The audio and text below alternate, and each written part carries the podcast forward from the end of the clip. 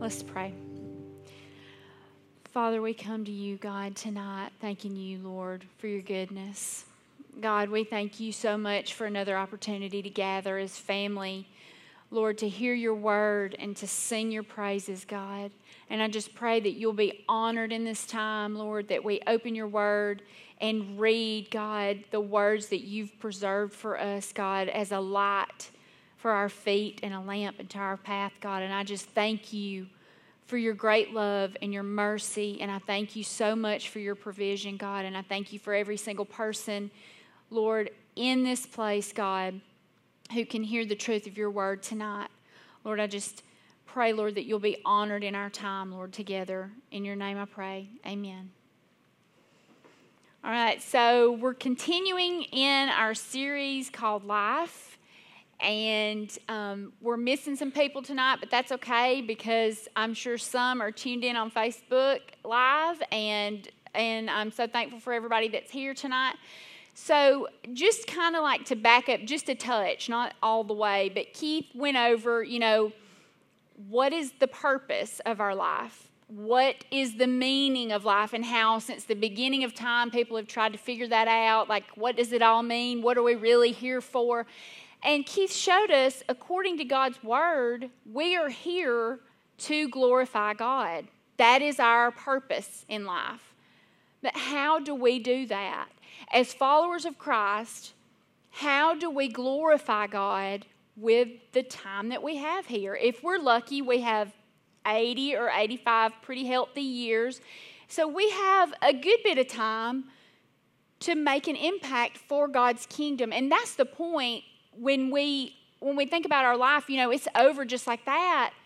But if you don't do something to sow seeds for the next generation or the people who are left here, what was the point? So we're going to look in Colossians chapter three tonight and see what God's word has to say about how we go about fulfilling our purpose and what the meaning of our new life is. So beginning in, in verse one of chapter three, I'll just start there. We're going to go through verse seventeen together. Um, Paul is writing this letter, and it's not like chapter three of the letter. It's just chapter three in the Bible. It's just like a continual letter, so they break it up, I guess, for people like me who have a little bit of an attention deficit problem. But uh, beginning in verse one, uh, it says, "Since you have been raised to new life with Christ, set your sights on the reality of heaven, where Christ sits in the place of honor at God's right hand." So immediately he's saying, take your eyes from where they used to be and set them on things above, on Christ. "Think about the things of heaven, not the things of earth. For you died to this life, and your real life is hidden with Christ in God. And when Christ, who is your life, is revealed to the whole world, you will share in his glory. So put to death the sinful earthly things lurking within you. Have nothing to do with sexual immorality, impurity, lust, and evil desires. Don't be greedy, for a greedy person is an idolater, worshiping the things of this world. Because of these sins, the anger of God is coming. You used to do these things when your life was still part of this world." Okay, I'm going to stop right there just for a second.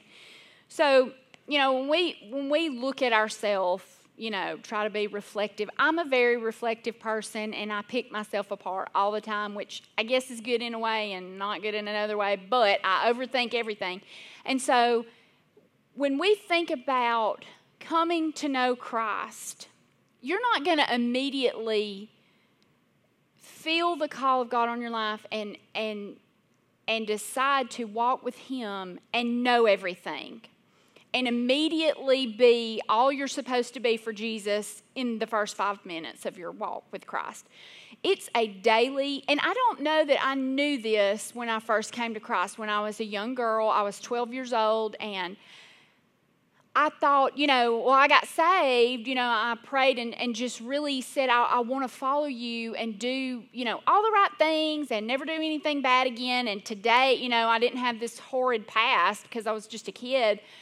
But I didn't realize that that was the start. I had been in the starting blocks, and the gun had just went off when I surrendered my life to Christ. And I had a long road ahead of me full of mistakes and temptations and, you know, being selfish and doing all the wrong things for a very long time.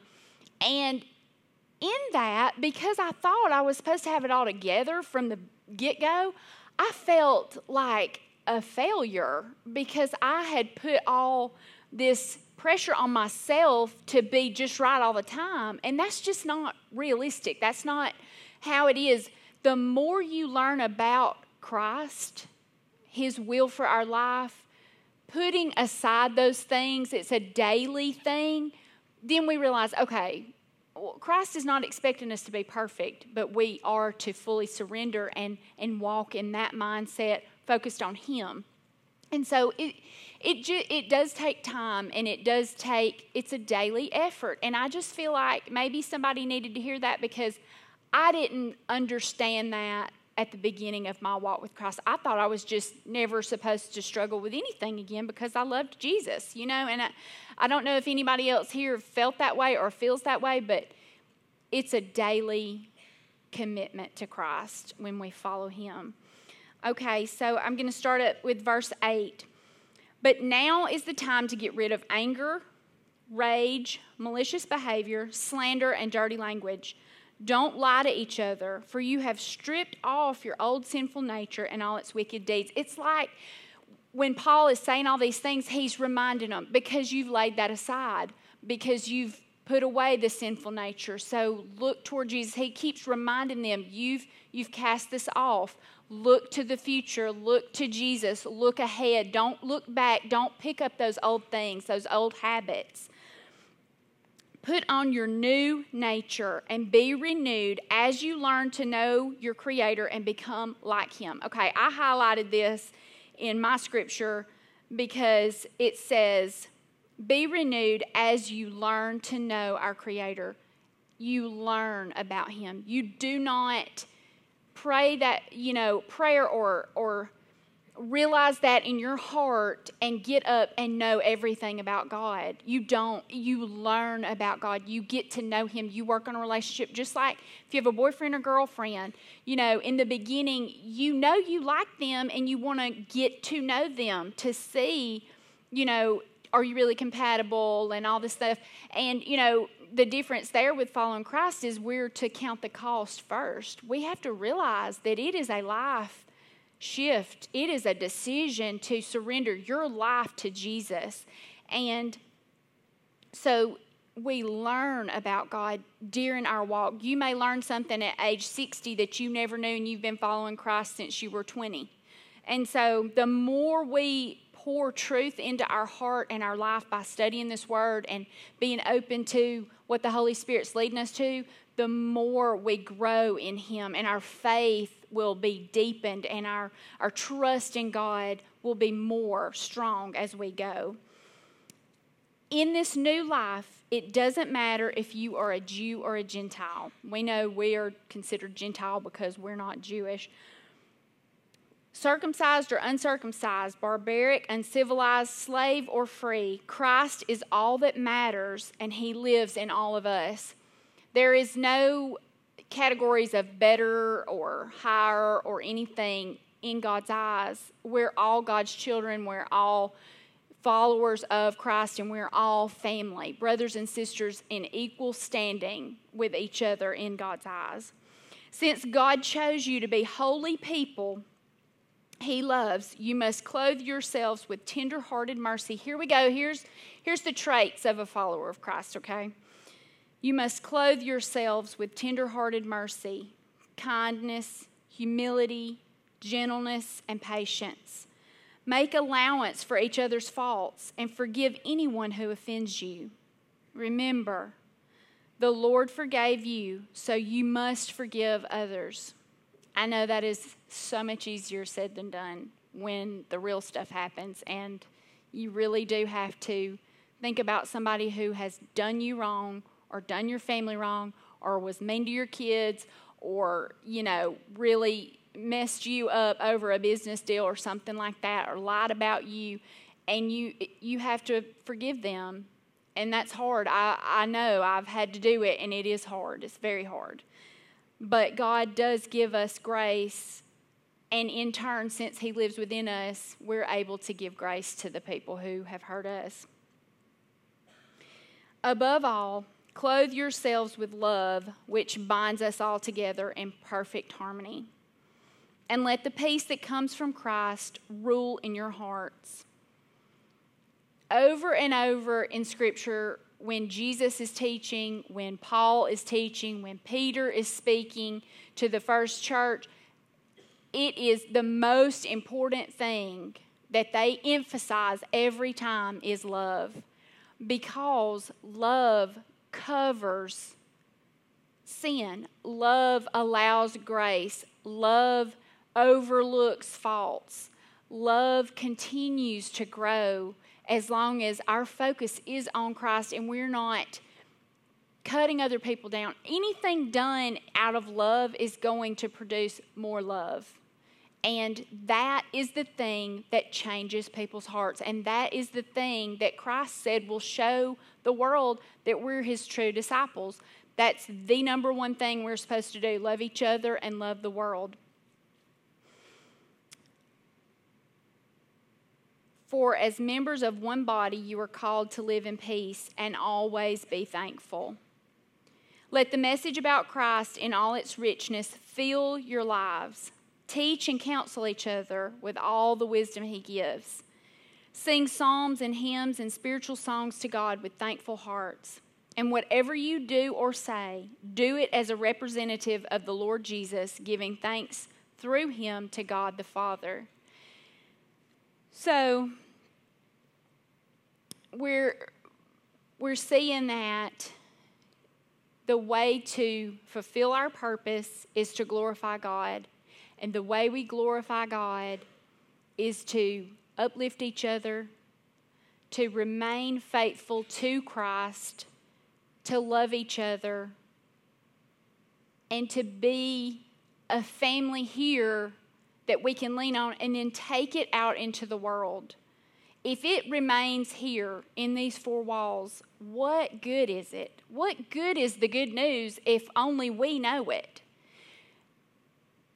We have the same good news that eleven disciples were murdered for. And John was cast away on the island of Patmos for. We have the same good news that changed the world. And we wonder what we're supposed to do with our lives and how we're supposed to, to live it out. And it's it's easier said than done. I know it's simple, not easy, but it's really to carry the truth of Christ and the love of God that we have and pour it out every day on each other and on the world. To love the world and serve the world in the name of Christ.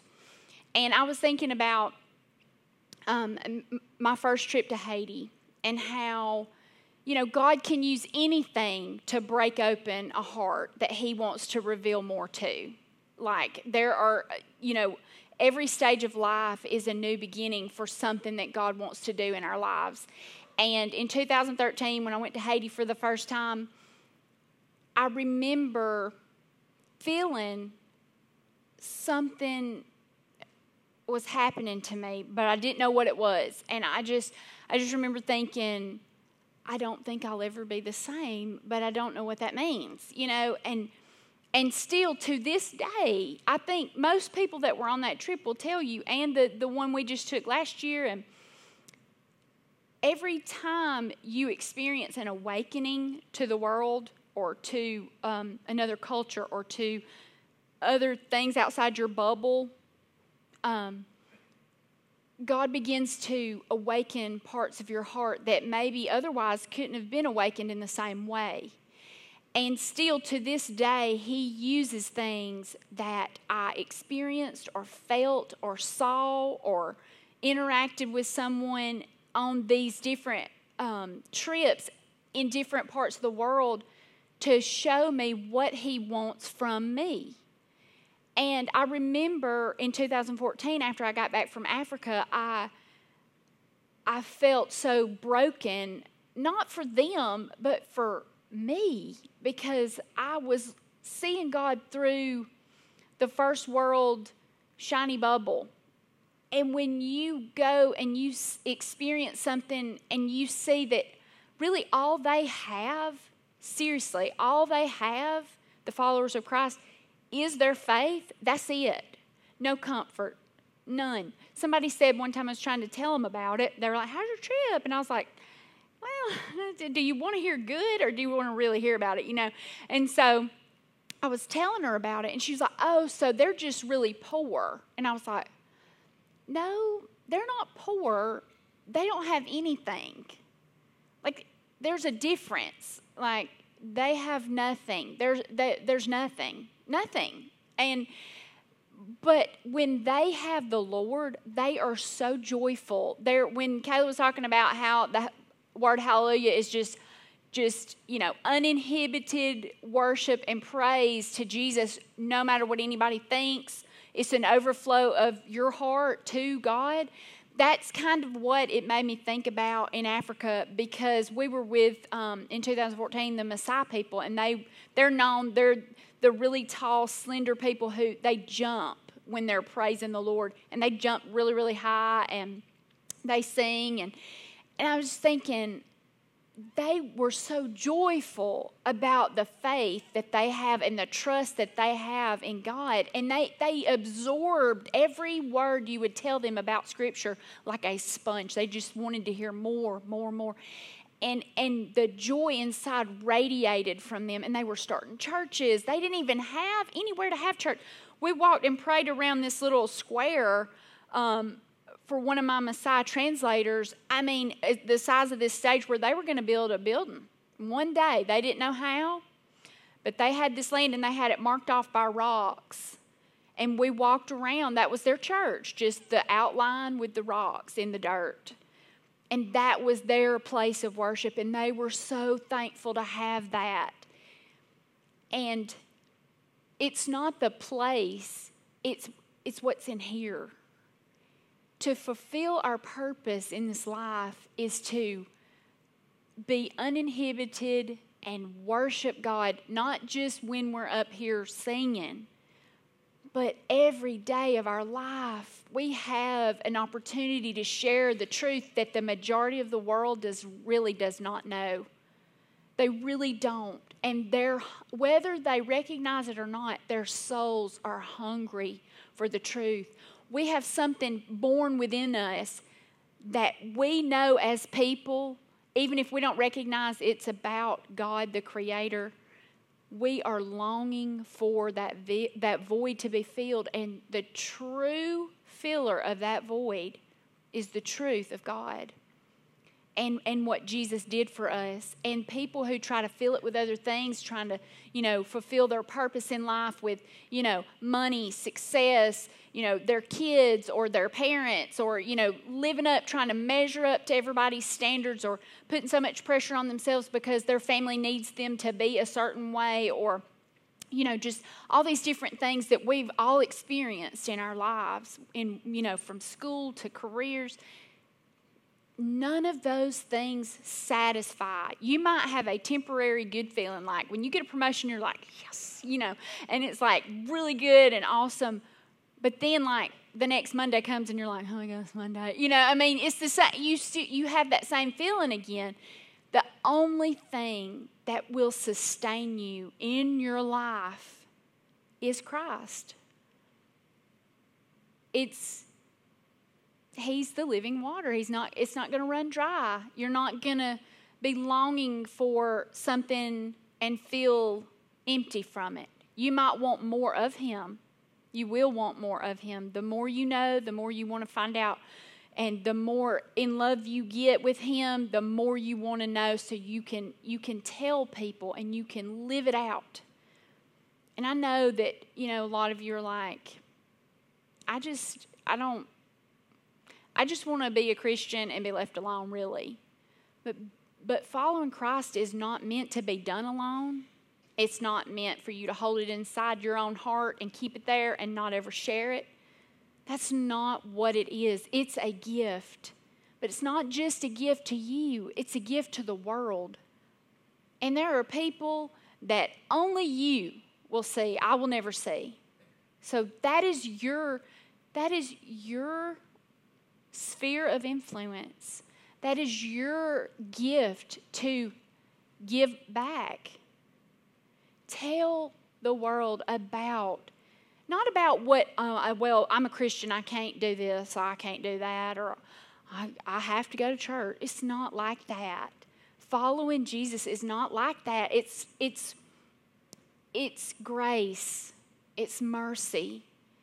It's seeing that you you are loved, even though you're unlovable. It's knowing that you're wanted, not just accepted. He doesn't just take you. He wants you just like you are. That's amazing to me because I... Yeah, whatever. I mean, I'm just like amazed. And he has a love for each one of us that is so great and big and huge, just like him, but it's so personal. I was thinking this week about how God created everything, and everything is so, you know, we just look at the Milky Way and we're like, and knowing there are other galaxies out there that we'll never even know about, you know. We've only scratched the surface of everything. And like Keith said, you know, the the one cell in our body just blows scientists' mind because it's so complex. That is like the huge thirty thousand foot view of God.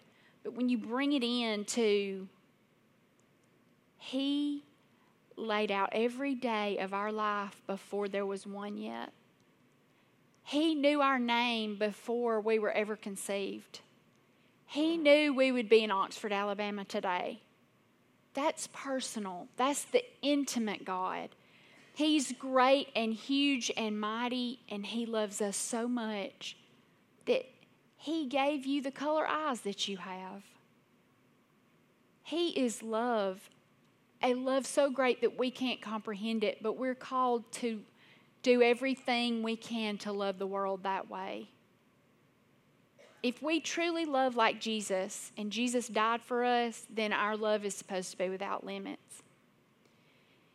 And it sounds simple, but it's not easy, and I know that.